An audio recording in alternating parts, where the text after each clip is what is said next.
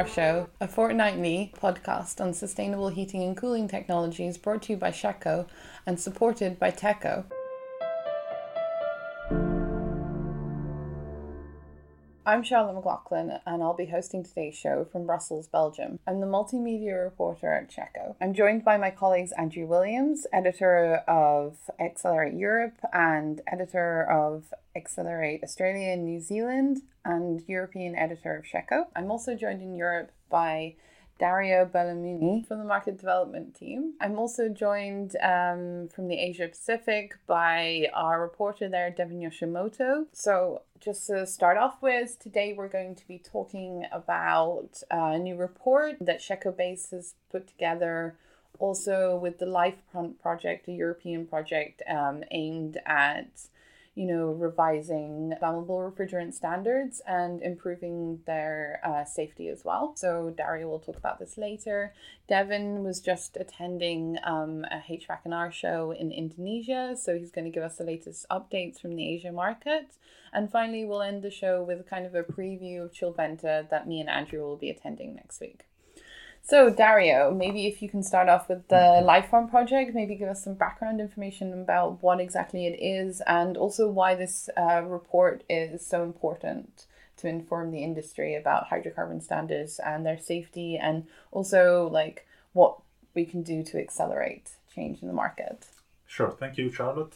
Uh, the Fund project indeed is a European project funded under the Life Framework Program for the Environmental and Climate Action. Mm and it is a project that aims at improving standards for flammable refrigerant and improving the product design for systems that are using indeed flammable refrigerants like hydrocarbons, especially mm-hmm. for uh, with a focus on refrigeration, heat pumps, and air conditioning applications. It is a project that started in uh, two summers ago, so in summers uh, 2017. It is uh, and it is managed by shecco, the publisher of the podcast, and uh, other five European partners are part of the consortium of the mm-hmm. project. Mm-hmm. They come from Belgium, Austria, Sweden, and Germany. And uh, indeed, we are all working on different work packages, of course, under different perspectives and different mm. activities on improving the standards for the safety, indeed, as you were saying, of flammable refrigerants and to uh, favor the uptake of these uh, refrigerants in refrigeration, air conditioning, and heat pump applications. And the report that we just published at the beginning of this week is mm-hmm. very important because it's the first major public deliverable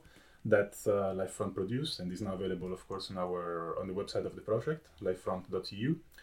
And uh, it, it was basically uh, market research on the availability of uh, uh, technologies and systems that are using uh, already hydrocarbons and the possible impact on the standards mm-hmm. on the future market availability of these kind of systems. And it's not just focused on refrigeration, but also heat pump and air conditioning applications exactly, as well. Exactly. All these three types of uh, categories of systems were considered. And uh, we collected our data in different ways, of mm. course. And the major two, if we can mention them, are, of course, a wide online survey that was conducted during last spring. So it was quite a long project, mm-hmm. this, the realization of this report. And we collected uh, almost 500 uh, contributions from HVAC and R experts from all over the world, of course. Mm-hmm. And then we follow up with some specific interviews and data collection to the leading European companies that are manufacturers of systems using flammable refrigerants to get not only quantitative data about the production, about the type of products that they are indeed manufacturing, but also about their perspective about the evolution of the market and mm. the sector to get a more overview of what is uh, going on in the sector.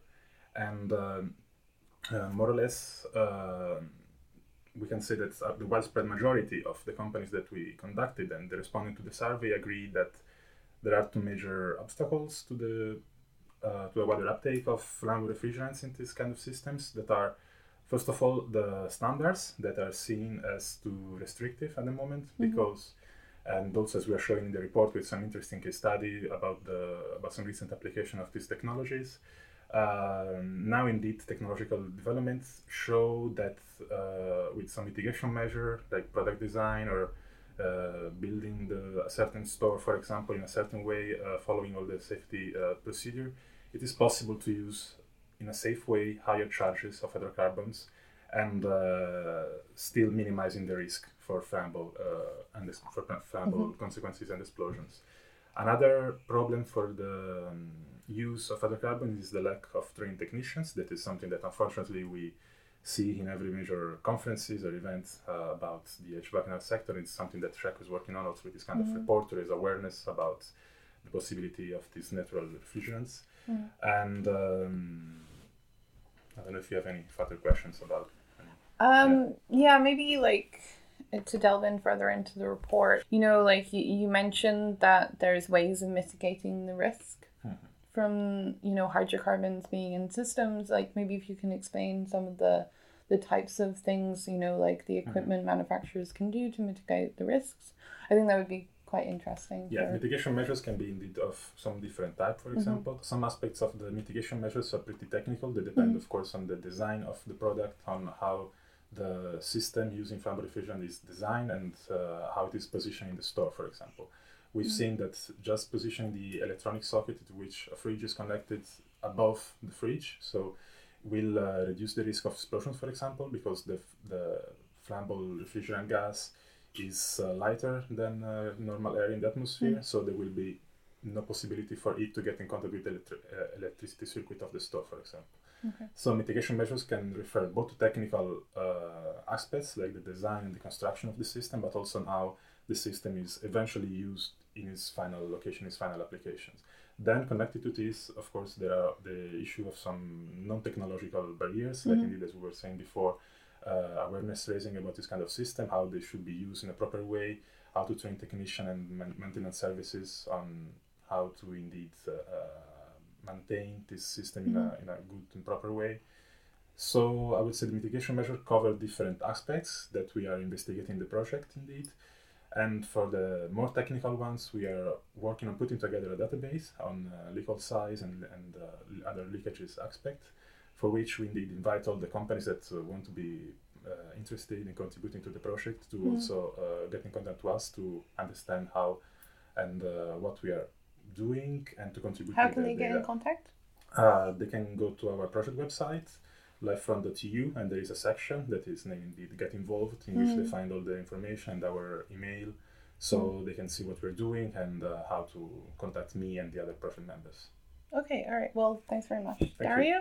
So Devin attended a HREC and show in Indonesia in Jakarta, and I think you have some really good updates from the show about the market. Yeah, it was a, a trade show, and just connecting on, on just adding on to what was, what Dario was talking about with the Lifefront project.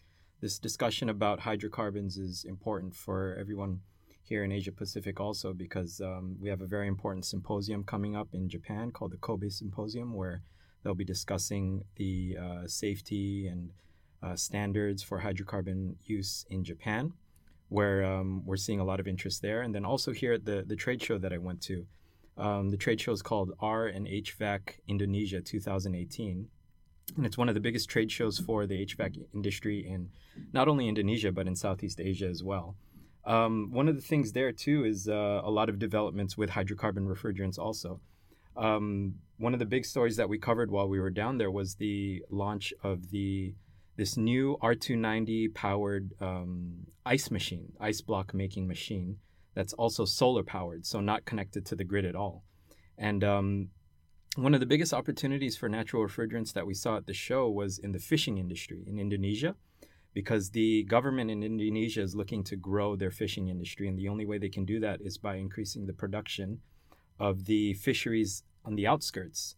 Um, as you know, Indonesia is really big, and um, for all of the fisheries that are far away from the big cities, a lot of times they don't have access to uh, power and electricity. So this was a, a project uh, done in cooperation between the Indonesian and the German governments, uh, where they partnered up together uh, with technology supplied from Germany and then locally developed uh, and supplied manufacturing and uh, manufacturing and production capabilities in Indonesia coming together to make these systems, these R290 solar powered systems that make ice for fisheries um, in Indonesia on uh, far away from far away from the city. So this will really work to help um, show the potential for natural refrigerant technology in, in Southeast Asia and so many different uh, sectors, especially that sector.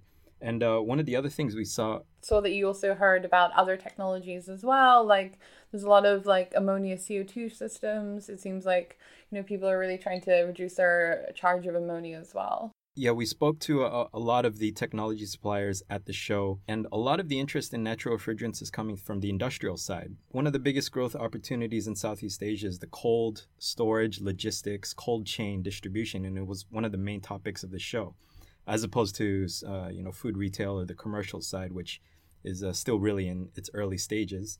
Some of the suppliers we talked to, for example, Mayekawa, who is one of the biggest uh, suppliers of natural refrigerants in Indonesia was telling us that they've already supplied around 13 systems of their uh, ammonia CO2 uh, refrigeration systems for cold storage and logistics facilities in Indonesia.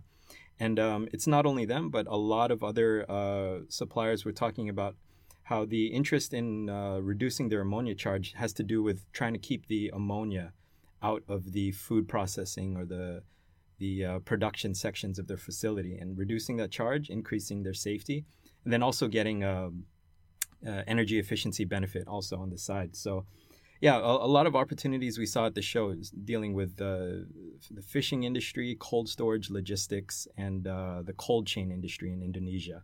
Um, so we're really excited to see what uh, is going to be developing there over the next couple years. Okay, well, thanks very much, Devin, for your time. We just have time to talk a little bit about Chillventa. So, uh, so Chillventa, as everybody knows, is one of the biggest HVAC&R shows. Thousands of exhibitors, um, lots and lots of attendees and stuff. So I, I think there will be a lot of interesting technology there. Andrew, I think you know like how many like natural refrigerant companies are attending. It's a lot more than last year, right? So uh, yeah, as you mentioned, it's one of the uh, biggest and most important HVAC&R trade shows in the world. Uh, Chillventa, so it's a good barometer to uh, assess how the market for different technologies, um, but especially uh, from, from our side, we're interested in natural refrigerants. So to see how the natural refrigerant market has evolved uh, in the two years since the last show, uh, because the, the show's held uh, every two years. And um, just as a comparison, so at the 2016 show, we estimated that were, there were 188 companies there uh, exhibiting natural refrigerant technology. Uh, this year we expect at least 260, and uh, no doubt it will be uh, more. Uh, our uh, CEO Marc Chasserot, he's estimating that it'll be around 300. So we we're expecting to see a significant evolution in not just the number of companies offering natural refrigerant based technologies, but also in the competition between those different solutions with natural refrigerants. So they um, overlapping in certain sectors such as commercial, we're seeing more. We're expecting to see more competition between CO2 and, and hydrocarbons, and in industrial, we're seeing CO2 making inroads into ammonia's share of the market too. So we're, we're this is what we're expecting to see. We're excited to see whether these predictions uh, play out uh, at the show. And do you think there will also be some advancements made in heat pump and air conditioning applications?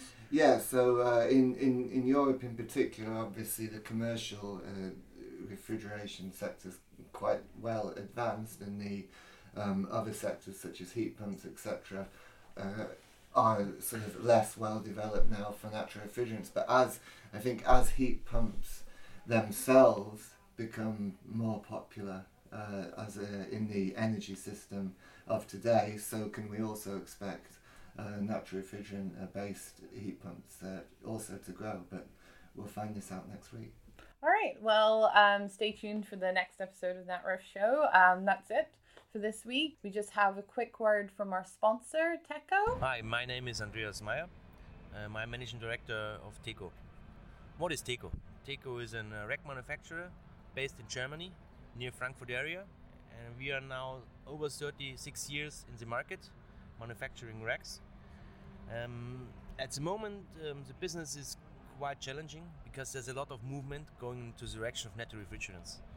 So we are ready and prepared. We did our first CO2 transcritical rack in 2006, and nowadays it's getting more or less a commodity in Europe. Um, but actually, we are now here in Asia. So um, we just want to start up Asia. We two years ago, we founded a company in Singapore called TEKO Asia. And now, since two months, uh, we started our production facility in Bangkok, in Thailand, um, to cover also the Asian market. Because we believe in that Asia is an upcoming, um, near future, very important for us as a builder. for netto refrigerants. At the moment, it's still Freon, but I think the change will be soon and will be fast. Thank you, Andrea. See you in two weeks' time for another great NatRef show.